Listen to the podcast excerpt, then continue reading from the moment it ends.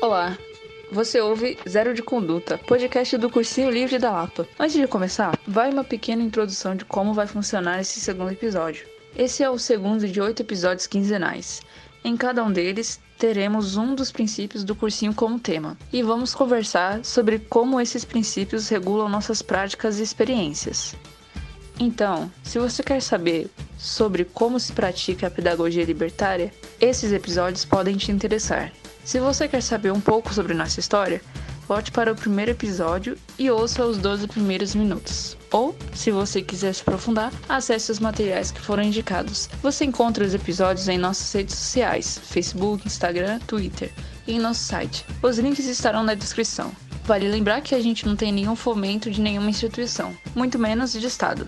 Então, se vocês puderem dar uma força para a nossa sobrevivência financeira, ela é muito bem-vinda. Para isso, acesse o site apoia.c Cursinho Livre da Lapa. No primeiro episódio, contamos um pouco sobre a história do nosso cursinho e conversamos sobre o princípio apoio mútuo. Hoje vamos conversar sobre autonomia. Ainda temos seis princípios para conversarmos nos próximos episódios.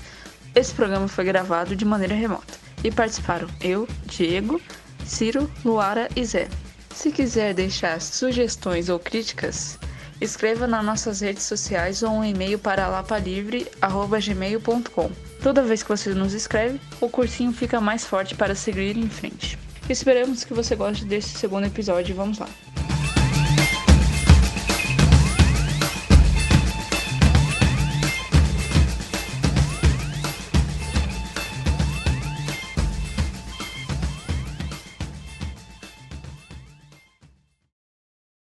Sou o Diego. Oi, pessoal, eu sou o Zé. Ô, salve, eu sou o Ciro. Oi, eu sou a Luara. Pensar em autonomia é bastante difícil, assim, né? Embora ela seja um dos princípios mais importantes do cursinho, eu digo que é difícil porque a gente vem de um sistema de ensino e de vida mesmo, né? No qual a gente está acostumado a, a receber ordens e a de alguma maneira, cumprir certas tarefas e a gente tem uma relação de ensino-aprendizagem que depende muito de uma outra pessoa para que ela possa, para que a nossa aprendizagem possa acontecer de alguma maneira, né? Tem a figura ali do professor, que é a pessoa que conhece, que tem, sabe, né? E o aluno é aquele que não sabe. E aí quando a gente está nessa relação de aluno, a gente admite que a gente não sabe e que a gente precisa aprender com aquela figura que está ali e estando no lugar de educador, essa transferência é quase que automática, né? Dentro de uma relação de ensino-aprendizagem. E quebrar com isso é muito difícil, justamente porque a gente está acostumado com esse padrão, né? E, e por mais que a autonomia seja importante, eu, enquanto educadora, eu não posso dar autonomia para uma pessoa. A autonomia é um processo de construção. Eu, enquanto educadora, também não tenho uma autonomia plena e completa de sobre mim mesma e sobre me, o meu processo de aprendizagem ainda, né? Porque isso é um processo, a gente tem a vida, uma vida inteira escolar que coloca a gente dentro de um, de um certo padrão. Então é muito difícil quebrar com isso, assim, de uma hora para outra. Então eu diria que a autonomia ela é um dos princípios mais importantes do cursinho, mas ao mesmo tempo ela é um horizonte onde se quer chegar, sabe? Ela é uma é um horizonte mesmo, a gente vai caminhando em direção a ela, né? E ela é uma construção constante, ela não é dada de uma hora para outra, assim. É, e pegando um gancho nisso que a, que a Lu estava falando, pensar a autonomia como acesso a, ao conhecimento, né? Pensar a autonomia no nosso contexto enquanto, enquanto cursinho e tal. Eu acho que é muito passar por uma questão de, de tomada de alguma coisa mesmo, assim. O conhecimento, eu acho que ele parece algo sempre muito distante quando a gente estuda, algo que não é nosso, que a gente está ali para pegar um pedacinho dele ou memorizar alguma coisa que, que vem para a gente, né?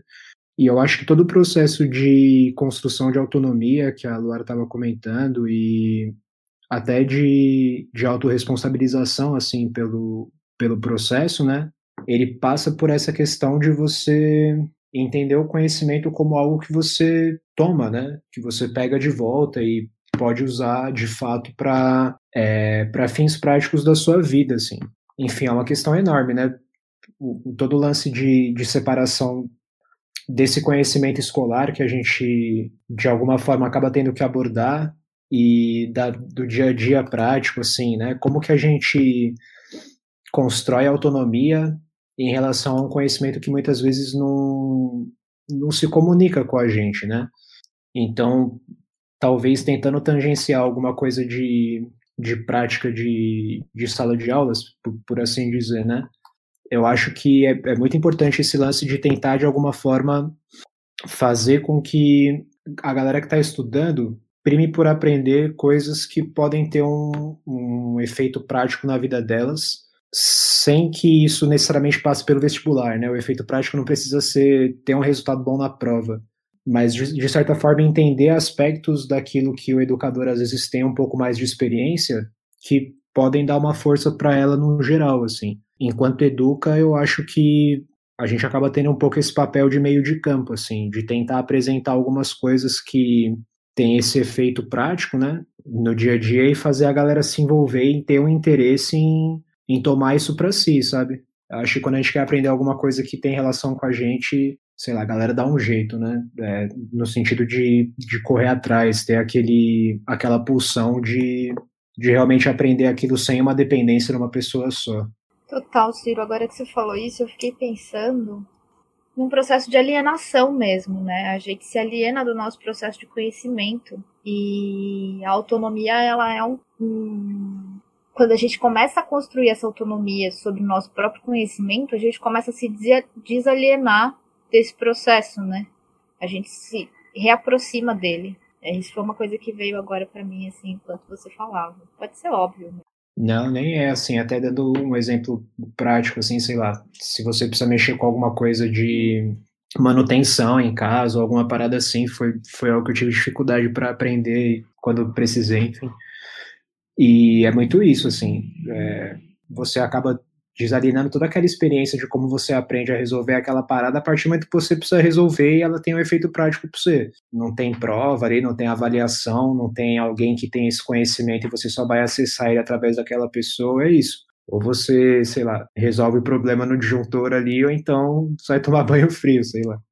Me pega muito essa sua fala, Lu, de que a autonomia não é dada. No senso comum, a autonomia é dada, né? E, e, e é algo que tem que ser tesourado e podado, né? Porque tem, tem uma. Ah, essas falas de senso comum mesmo, né? Autonomia, liberdade, essas coisas não podem ser dadas, não, porque é principalmente no, no ensino mais tradicional, é, se fala né, de que você não pode dar muita confiança para estudante, porque aí acho que essas coisas acabam se misturando muito, né? E aí a consequência é que a molecada não, é, não desenrola essas habilidades todas.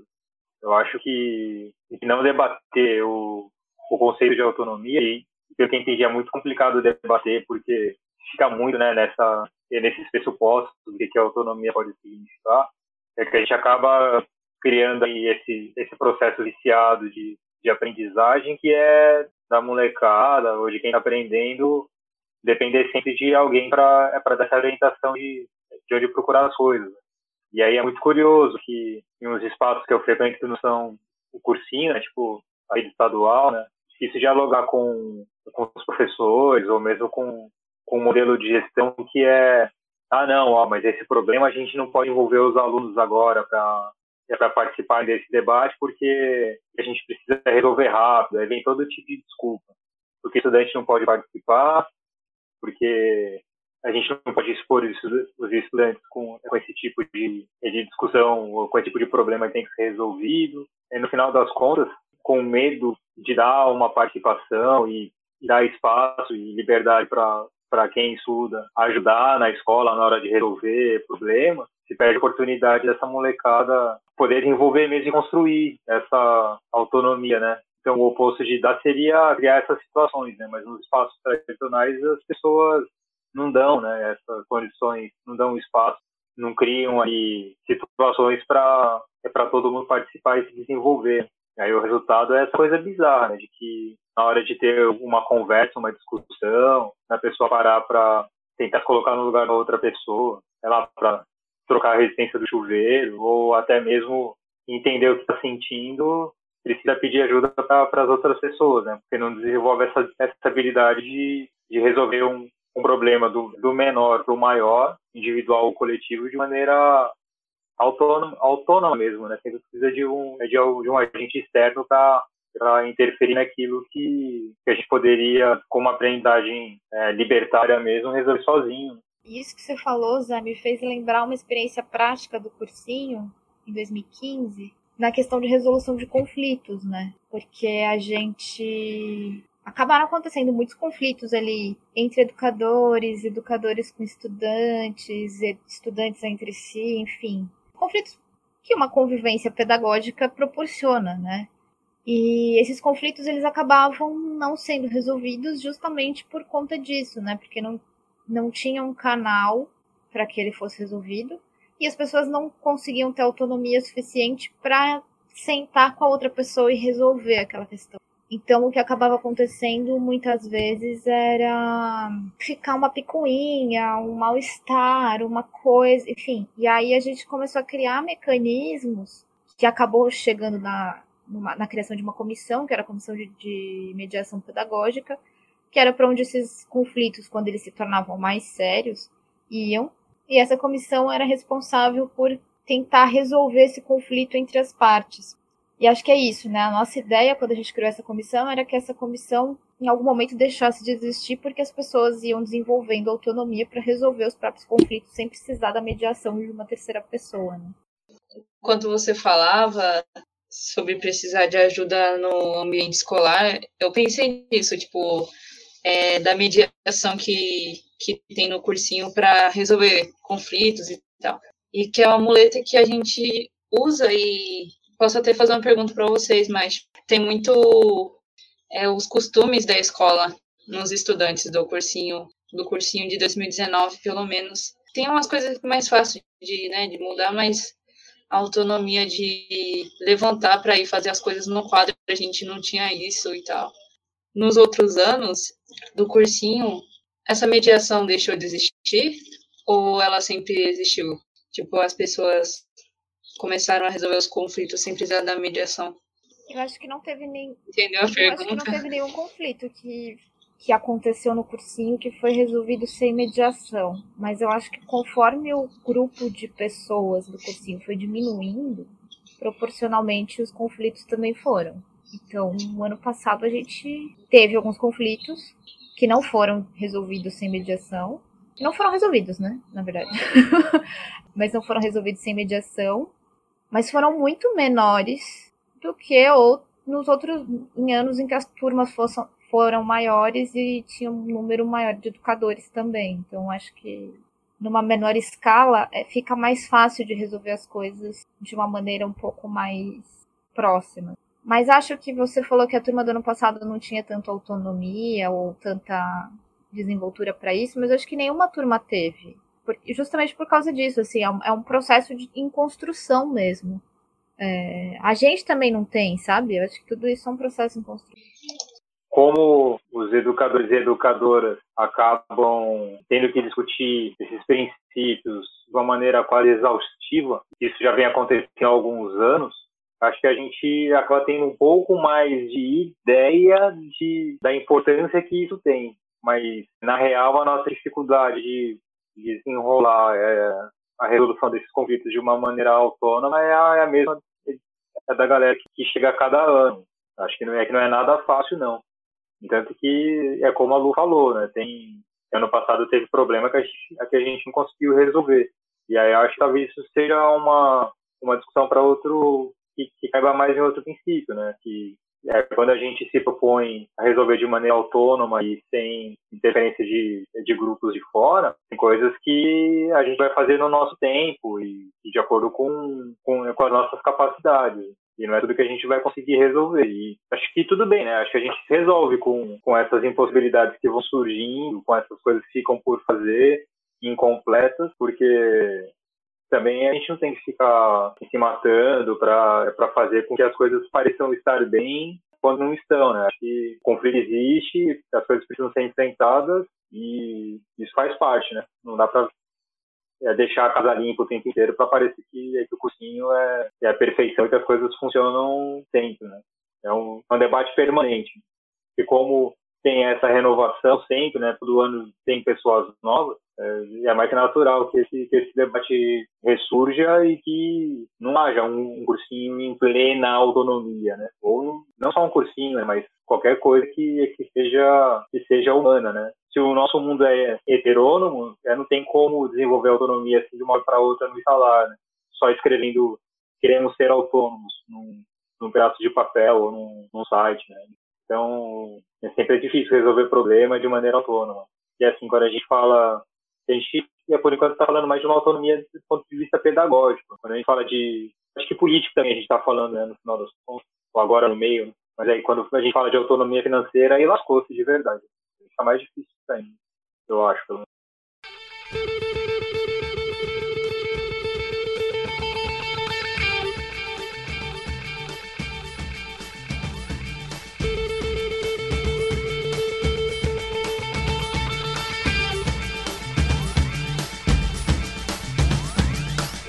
eu acho que no final do, do ano, do ano passado, as aulas foram ficando mais ficando mais autônomas. Ficou o grupo se conhecendo mais, então acho que acabou ficando mais natural, mas essa palavra não é, não é legal, não tô não conseguindo achar outra. Mas então, essas coisas de é, por exemplo, na aula de matemática resolver o exercício no quadro, a gente foi pegando mais intimidade e tendo mais liberdade para fazer essas coisas que a gente não fazia na sala de aula. E é, vocês acham que a facilidade com a autonomia tem a ver com poucas pessoas, então? Que quando o grupo diminuiu foi ficando mais fácil ou, ou não? Pô, eu acho que é, é uma questão de, de convivência, assim, né? Indo um pouquinho nesse, nesse sentido de que a autonomia não é algo dado, eu acho que a construção dela em diferentes ambientes, num número menor de pessoas, ela se dá muito mais fácil, assim. Tipo, você. É, é, é que, que, nem conviver com menos gente. Eu acho que às vezes é muito mais simples, né? E sei lá, a, a galera se responsabilizar pelos diferentes problemas que essa convivência pode trazer é muito mais fácil quando tem um número menor de pessoas, né? Os conflitos que a, essa responsabilização vai trazendo e a resolução desses conflitos e tal. Quando tem mais gente, eu acho que o lance é que mais pessoas precisam estar tá conscientes em relação a essa, essa responsabilização, né? E aí, pensando um pouquinho no que o Zé falou de, de trazer isso para um aspecto pedagógico, é, é pensar também que esse, esses problemas que a gente tem, eles podem se dar nesse, aliás, na maior parte da, das vezes eles vão se dar nesse sentido de, sei lá, não conseguir assimilar algum conteúdo ou ter alguma dificuldade de, de aprendizado em relação a uma matéria X ou Y, a, a forma como algum educador se propõe a tratar isso, né? É, e a partir do momento que isso é um problema, seja para uma pessoa, seja para o coletivo, eu acho que a gente tem o objetivo parcialmente completa, assim, de é, incentivar a construção dessa autonomia, quando as pessoas correm atrás de resolver esse problema pedagógico, assim. Então, sei lá, eu acho que a autonomia ela se dá na sala quando, sem o educador precisar mediar o ritmo das coisas, a própria galera que está estudando meio que breca a aula para ajudar alguém que está ficando um pouco para trás, ou quando uma pessoa que está com uma dificuldade específica, ela toma o lugar de. Ela, toma aquele lugar de, de voz assim da sala e coloca, tipo, ó, não entendi da forma que você colocou, você pode explicar de uma outra maneira, a gente pode ter acesso a uma outra forma de, de contato com esse conteúdo, né? Eu acho que a partir do momento que a galera pega essa, essa responsabilidade para si, a gente tem isso resolvido no sentido pedagógico, e aí, se tudo der certo, e é muito difícil tudo dar certo, né? A galera transpõe essa responsabilização para outros problemas que são próprios do, de um cursinho livre, assim. Porque ninguém vai resolver os problemas para a gente, né? Então, a partir do momento que eu aprendi que eu preciso resolver meus problemas de aprendizado durante uma aula, eu também entendo que eu sou responsável por resolver o problema da condução da pessoa que não está conseguindo vir, ou, o problema da galera que, sei lá, por N motivos, está com dificuldade para experienciar aquilo e, e, precisa de uma força, né? Isso que o Ciro falou é bem legal de pensar que, acho que retomando um pouco o que ele disse, que o Zé também trouxe, que é essa autonomia que a gente busca também, ela se dá em várias esferas, né? Então, pensar nisso que o Ciro falou como a, é, a autonomia pedagógica, que ela também faz, ela também é responsabilidade do estudante, né, que está ali se colocando como corresponsável por essa, pelo, ou como responsável pelo seu processo de aprendizagem. E aí a gente tem, a gente pode pensar também que a gente tem outras esferas para pensar autonomia, que são as esferas políticas, né? Então, acho que no outro episódio a gente falou rapidamente sobre passagens em espaços diferentes dentro do cursinho. E a gente foi percebendo que determinados espaços em que a gente ocupava, essa autonomia política ou a pedagógica, ela ficava um pouco comprometida dependendo do lugar, porque a gente precisava necessariamente responder a alguns acordos desse espaço, por exemplo. Então, é, ou, enfim, se a gente consegue por exemplo, um financiamento de algum grupo X que quer patrocinar o projeto e isso vai interferir politicamente nas nossas escolhas. A gente prefere manter a autonomia política poder escolher que caminhos a gente vai seguir, né?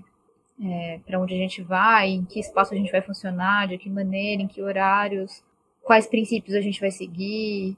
E, para além disso, a gente também, outro, outra esfera de autonomia que a gente poderia ter é a, é a financeira, que, como o Zé falou, é a mais difícil da gente conseguir, né? Justamente porque se financiar só, é, autonomamente é muito mais difícil. Né? A gente já conseguiu fazer uma campanha de crowdfunding uns anos atrás, em 2015, e ainda temos um pouco desse dinheiro, mas é isso, assim, não é um dinheiro que, por exemplo, daria para pagar transporte de estudantes agora ou dinheiro está acabando. Então a gente sempre fica nesse, nessa tentativa de meios para buscar essa autonomia financeira para não depender de nenhum grupo que vai dar uma linha política diferente da que a gente acredita no né, dentro do, do cursinho. Foi assim um, um negócio que não que eu não consegui deixar de pensar quando a gente decidiu por autonomia assim é que esse princípio ele sempre foi o, o princípio com o qual eu tive mais dificuldade né, enquanto educa porque se você virar durante a aula assim e falar, e aí, o que, que vocês querem estudar? Sei lá, qual é a parte da matéria que vocês estão a fim de explorar aqui e tal. Eu acho que invariavelmente vai rolar um silêncio de cemitério, assim, porque não é algo que dá só para você jogar no colo da galera, assim. Ainda assim, eu acho que a, a construção de um programa que, que parta da galera que está estudando também ele é um dos passos mais importantes para a gente garantir essa autonomia, né? Tipo, encontrar meios, é, de certa forma, fazer um meio de campo ali, para que a galera tenha voz e tenha essa noção também de montar um, um, curso de estudo, né? Tipo, ah, eu sei que eu estou passando por aqui, por aqui e por lá, né? Se o Educa começar a chapar e, e, sair muito disso, eu consigo dar um salve e falar, oh, eu acho que a gente podia se orientar mais para tal ponto e tal, né? E aí, não sei, eu acho que um dos principais desafios em relação a, ao princípio, pelo menos nessa parte pedagógica, é como a gente pensar essas práticas de, de aula mesmo, né? Porque, né, retomando um pouquinho daquela outra fala, eu acho que é isso. A partir do momento que você consegue incentivar essa autonomia pedagógica na galera, eu acho que isso começa, ou simultaneamente é, é construído assim nas outras esferas também, né? Sim, né? Porque não dá para ser livre sem, sem autonomia, né? Acho que se a galera ainda valoriza o, a ideia de liberdade, mano, precisa é preciso usar a autonomia como ponte, né? Aí quando vai, aí quando se começa a descobrir a autonomia, se consegue perceber que eu acho pelo menos, estou falando acho mais por mim, mas eu estou entendendo que isso é um, um sentimento generalizado, né? que a gente colocou esse princípio no, na nossa carta, né? Mas quando a gente preza pela autonomia e quando a gente cultiva e quando a gente cria e vai se construindo enquanto ser autônomo, enquanto coletivo autônomo, a gente consegue mais longe, consegue ser mais, né? como diria o Paulo Freire. Uh, agora, isso tudo é para que a gente se sinta mais livre e possa, possa curtir mais a vida. E é muito louco como isso chega a ser, é chegar para a gente de forma contraditória, né? que a gente quer desenrolar uma aula pedindo para é, é as pessoas falarem por onde elas gostariam de começar, é, mas é difícil desenrolar, né? É difícil é criar um engajamento assim do nada com, é, com esse tipo de proposta. Sei lá, parece que a liberdade vai, vai se perdendo de vista, né? A, a vontade de, de ter essa liberdade assim no, na mão. Isso que você falou, Zé, me fez pensar uma coisa, pensando no que o Ciro trouxe também, que acho que essa autonomia pedagógica ela é difícil, porque de fato, isso que o Ciro falou, né? Você chegar no primeiro dia de aula e falar pra galera, e aí, galera, o que, que vocês querem estudar? Acho que isso faz um, um gancho também com o que o Diego perguntou, né? É, não necessariamente um grupo menor vai ter mais facilidade para ter autonomia ou para desenvolver autonomia, mas acho que ela vem também com confiança, né? Uma confiança pedagógica. Se os estudantes estão tendo uma confiança pedagógica na gente, acho que é mais fácil construir esse caminho. Por isso que eu acho que depois de algum tempo de convivência, talvez essa coisa de levantar para ir no quadro autonomamente porque quer resolver um exercício pareça mais tranquilo. Porque eu acho que também depende de um processo de confiança ali desses atores que estão envolvidos nessa relação. Assim. Pensando no exercício da liberdade, da autonomia, acho que uma das ideias assim para o estudante que tá fica muito gravada na cabeça sobre tipo o tema, o tema a gente nunca escolheu, né? Sempre foi o professor que trouxe e sempre tem uma grande burocracia por trás, ou às vezes não, ele só passa o que ele quer, né? Pensando na, na relação numa escola comum, né? Então, e também tem a exposição, que seria tipo o estudante com medo de se expor e de falar, porque na minha última turma que eu, que eu estudei, no meu terceiro ano, as pessoas tipo, não interagiam, interagiam com a professora e tinham coisas que tipo ela, tinha uma professora que ela dava muita liberdade para os alunos, os alunos fala, falarem mais e tomarem mais é, a voz da aula, guiarem mais a aula e, tipo ninguém tinha ação nenhuma. Parecia que as pessoas, os estudantes só conseguiam é, estudar do jeito que, tipo, estava acontecendo desde sempre, né? Sendo guiados. Eu acho que uma coisa que eu tinha tentado falar, só que eu não consegui me encontrar, era isso, que exercitando no cursinho, isso de, de falar mais abertamente, eu consegui ver o resultado mais no final. Engraçado isso, esse processo, né? É um ciclo. Porque quando tá, tá chegando no final, que as pessoas estão mais abertas, aí depois essas pessoas algumas saem, muda, muda os estudantes e esse processo começa todo de novo. Mas eu lembro de uma aula que foi, foi quase toda guiada pelos estudantes, foi uma aula muito top é uma coisa extremamente rara de acontecer numa sala de aula comum de uma escola pública.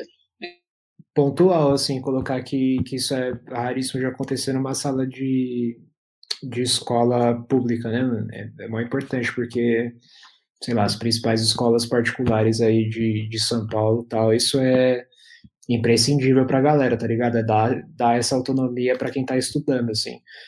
E aí a gente vê essa o lance da educação para quem é da classe trabalhadora e a educação para quem vai ser patrão, né? Enfim, pensando em algumas estratégias, tipo, que, sei lá, não são fórmulas, né? E que nem o Diego falou, nesses ciclos de gente entrando e saindo, isso pode variar muito. Acho que a gente está tateando ainda e construindo algumas formas de pautar essa autonomia, né? Mas uma parada que, que me ajudou, assim, de, com, com o passar do tempo, foi pelo menos tentar deixar muito evidente, assim, o que, que a gente estava fazendo, em, em que ponto de, de um certo conjunto de aulas a gente estava em relação a certo tema e, e abrindo isso aos poucos, né, para a galera colocar algumas experiências pessoais de como se relacionava com aquele tema, ou então para falar, ó, oh, isso daí eu não estava afim de estudar, não, estava afim de estudar outra coisa, estava afim de ter essa, esse tipo de abordagem para o que você está falando, né? Enfim, além desse lance do programa, assim, eu acho que a, a questão do grupo de estudos, né? É uma parada que um, um espaço que disponibilizar para quem está estudando acaba sendo meio que numa, num sistema de terapia de choque, assim, uma forma de fazer a galera criar essa responsabilidade com o que está vendo. dá, dá para o pessoal um espaço que não é de forma alguma coordenado por um educador, assim. Enfim, eu, eu gosto de pensar que se pá no, no fim do, de um processo que quem está estudando vai descobrir, mais gente possa dar esse salve que o Diego deu, assim, de falar, ah, no fim eu consegui me expressar melhor no, no ambiente de educação, consegui colocar mais minha voz e entender como que funciona essa interação. Eu acho que um outro aspecto que ajuda a desenvolver uma, uma prática mais autônoma e que ajuda a fazer com que a galera desenvolva a própria autonomia também é, é o espaço, né? Acho, acho que vale lembrar as nossas experiências trocando lá da, do espaço autônomo, que era a Casa Mafalda, um outro espaço autônomo, mas era um espaço do qual a gente não tinha participação na gestão. Depois a gente passou por uma escola estadual e ali ficou muito claro para a gente, pelo menos no que a gente é, discutiu sempre, né, sobre sobre espaço. Essa discussão é, é quase permanente. Como o espaço determina as nossas práticas. E a gente se sentia muito mais à vontade de debater e resolver problemas na Casa Mafalda, enquanto espaço autônomo, do que na é, nesse espaço da, da escola que foi cedido para a gente. Né? E era muito difícil a gente lidar com, é, com todo aquele vício que, que já estava impregnado na escola. Né? E a molecada já entra, já, é, já sabe quem que obedecer a Bedel que fica no corredor, é, já sabe mais ou menos os horários que tem que circular pela, pelos espaços da escola. Ah, de todas essas coisas que aqui é são incutidas, né? E que os gestores fazem com que a gente incorpore e se tornando cada vez mais obediente. Então, acho que o espaço já, é, já impõe para a gente uma, uma dependência em pessoas em dizerem para a gente como que a gente tem que lidar com, com as nossas relações e com as nossas práticas nesse, nesse espaço. No espaço autônomo é muito melhor se produzir autonomia, se construir autonomia coletivamente ou de forma individual, porque ali a gente consegue sempre discutir né, os problemas sem essa, é, é, essa dependência compulsória.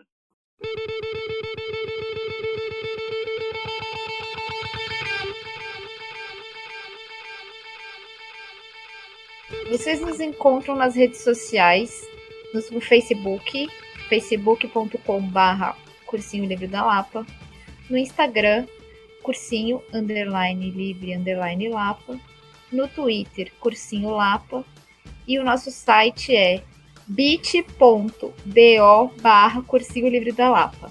E se puder colaborar financeiramente com o cursinho, vamos agradecer muito. Basta entrar em apoia.se barra cursinho livre da Lapa.